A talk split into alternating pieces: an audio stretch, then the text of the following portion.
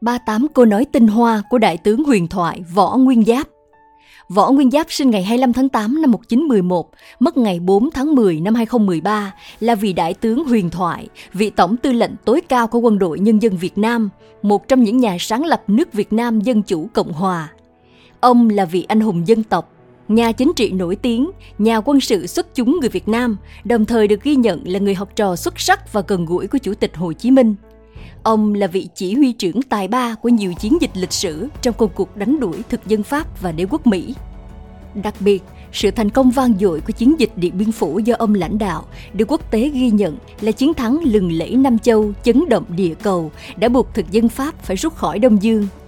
Đồng thời, chiến thắng vĩ đại này đã cổ vũ mạnh mẽ cho các thuộc địa của Pháp ở châu Phi cũng đồng loạt nổi dậy giành độc lập và giành thắng lợi. Quê hương, gia đình chính là nơi hung đúc ý chí, nhân cách và quyết định con đường đi của tôi. Nghệ thuật quân sự của chúng tôi là lấy tinh thần chế ngự vật chất, lấy yếu chế ngự mạnh, lấy thô sơ chế ngự hiện đại. Chúng tôi đánh bại quân đội đế quốc hiện đại bằng tinh thần yêu nước của nhân dân cùng với chủ nghĩa anh hùng cách mạng. Chiến lược của tôi là chiến lược hòa bình, nhưng là hòa bình trong độc lập tự do, Chúng tôi trả lời là từ lo sợ không có trong tư duy quân sự của chúng tôi, bởi vì với chúng tôi không có gì quý hơn độc lập tự do. Chúng tôi quyết đánh Mỹ và chúng tôi luôn tin tưởng là sẽ thắng. Chiến thắng đòi hỏi sự táo bạo, nhưng nó không chấp nhận bất kỳ hành động phiêu lưu nào. Kẻ địch mạnh thì ta tránh chúng, kẻ địch yếu thì ta đánh chúng. Nơi nào có du kích là có mặt trận, kể cả sau phòng tuyến địch đối phó với trang bị tối tân của chúng, chúng ta có chủ nghĩa anh hùng vô bờ bến. Hạnh phúc lớn nhất đối với người cầm quân là được ở ngay bên bộ đội, ngay tại mặt trận.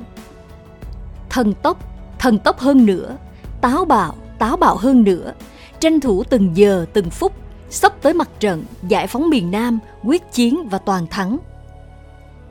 Mình sẽ là một Napoleon quyết định thắng lợi là con người Việt Nam yêu nước, dũng cảm, thông minh. Hãy làm cho kẻ thù bối rối, hãy làm cho anh ta không thể lần mò được ý định của bạn. Đôi khi có vẻ như chiến thắng không thực sự là chiến thắng và đôi khi thất bại không thực sự là thất bại. Cho dù trong chiến thuật tấn công, phản công hay phòng thủ, ý tưởng tấn công vẫn nên là trung tâm để luôn giữ thế chủ động. Đừng sợ kẻ thù vì chúng chỉ có thể lấy đi mạng sống của bạn. Hãy sợ giới truyền thông hơn nữa vì họ sẽ hủy hoại danh dự của bạn. Đại đội độc lập, tiểu đoàn tập trung Lịch sử chỉ xảy ra một lần, nhưng viết sử thì có thể viết nhiều lần và có nhiều người viết. Nhưng điều quan trọng là phải tôn trọng sự thật lịch sử. Giải phóng dân tộc là nghĩa vụ thiêng liêng nhất của mỗi người Việt Nam yêu nước, của toàn thể dân tộc Việt Nam – nhân dân chúng tôi quyết tâm chiến đấu bảo vệ miền Bắc, giải phóng miền Nam và thực hiện hòa bình, thống nhất tổ quốc. Tôi chiến đấu cho nền độc lập của đất nước mình. Tôi sống ngày nào cũng là vì đất nước ngày đó. Hạnh phúc lớn nhất của người cầm quân là được ở bên chiến sĩ trên chiến trường tôi vẫn còn có nhiều băn khoăn và hơn thế nữa là sự lo lắng. Đó là vì sao kiến thức lịch sử lại không phổ biến sâu rộng được trong quảng đại quần chúng như là giới trẻ. Để đảm bảo nguyên tắc cao nhất là đánh chắc thắng, cần chuyển phương châm tiêu diệt địch, từ đánh nhanh, thắng nhanh sang đánh chắc, tiến chắc. Nay quyết định hoãn cuộc tiến công, ra lệnh cho bộ đội trên toàn tuyến lui về địa điểm tập kết và kéo pháo ra công tác chính trị đảm bảo triệt để để chấp hành mệnh lệnh lui quân như mệnh lệnh chiến đấu, hậu cần chuyển sang chuẩn bị theo phương châm mới. Đối với sự nghiệp cách mạng Việt Nam, Chủ tịch Hồ Chí Minh là con người của những quyết định lịch sử ở những bước ngoặt lịch sử. Dân tộc ta có thể tự hào rằng dưới sự lãnh đạo của đảng ta, đứng đầu là Chủ tịch Hồ Chí Minh kính yêu, chúng ta đã chứng minh một chân lý vĩ đại.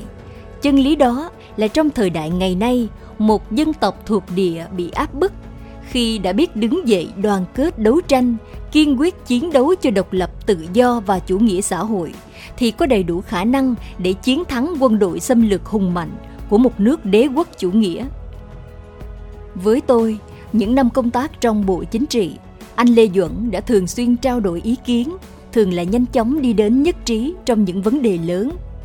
Khi có ý kiến khác nhau thì tranh luận thẳng thắn, những điều chưa nhất trí thì chờ thực tiễn kiểm nghiệm.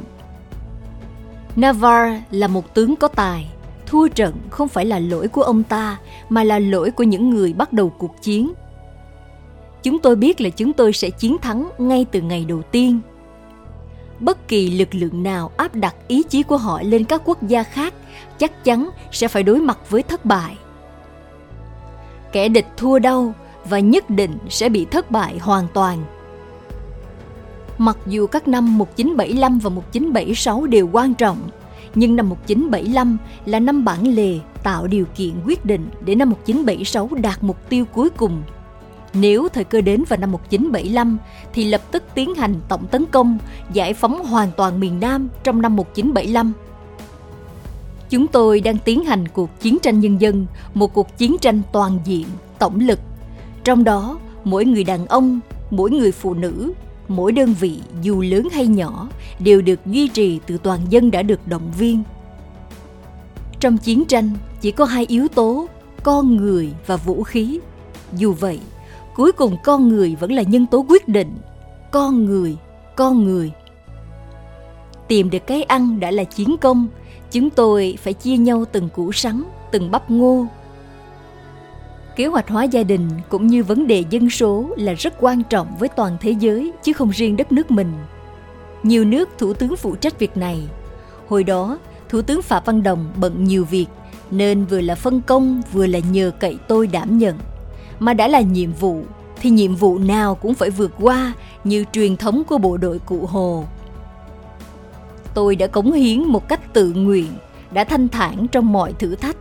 Thế là tôi sống vui, sống lâu.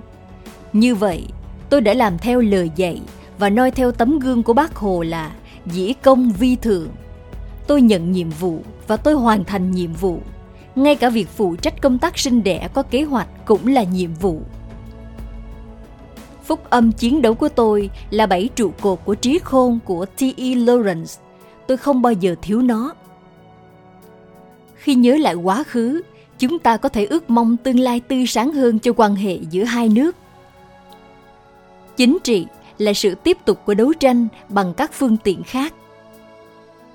Tôi đã chứng kiến sự thay đổi lớn của đất nước Việt Nam, tuy nhiên vẫn còn những tồn tại khó khăn cần khắc phục Nhìn lại những gì chúng ta đã làm được trong hơn 60 năm qua, chúng ta tự hào là người Việt Nam.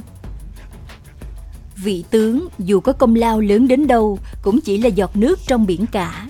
Chỉ có nhân dân Việt Nam là người đánh thắng Mỹ. Các ngài gọi tôi là vị tướng thần thoại, nhưng tôi tự nghĩ tôi bình đẳng với những người lính của mình Cảm ơn bạn đã theo dõi video trên kênh Jessica Thảo Nguyễn. Đừng quên nhấn nút đăng ký và nhấn chuông để cập nhật những video mới nhất của chúng tôi nhé.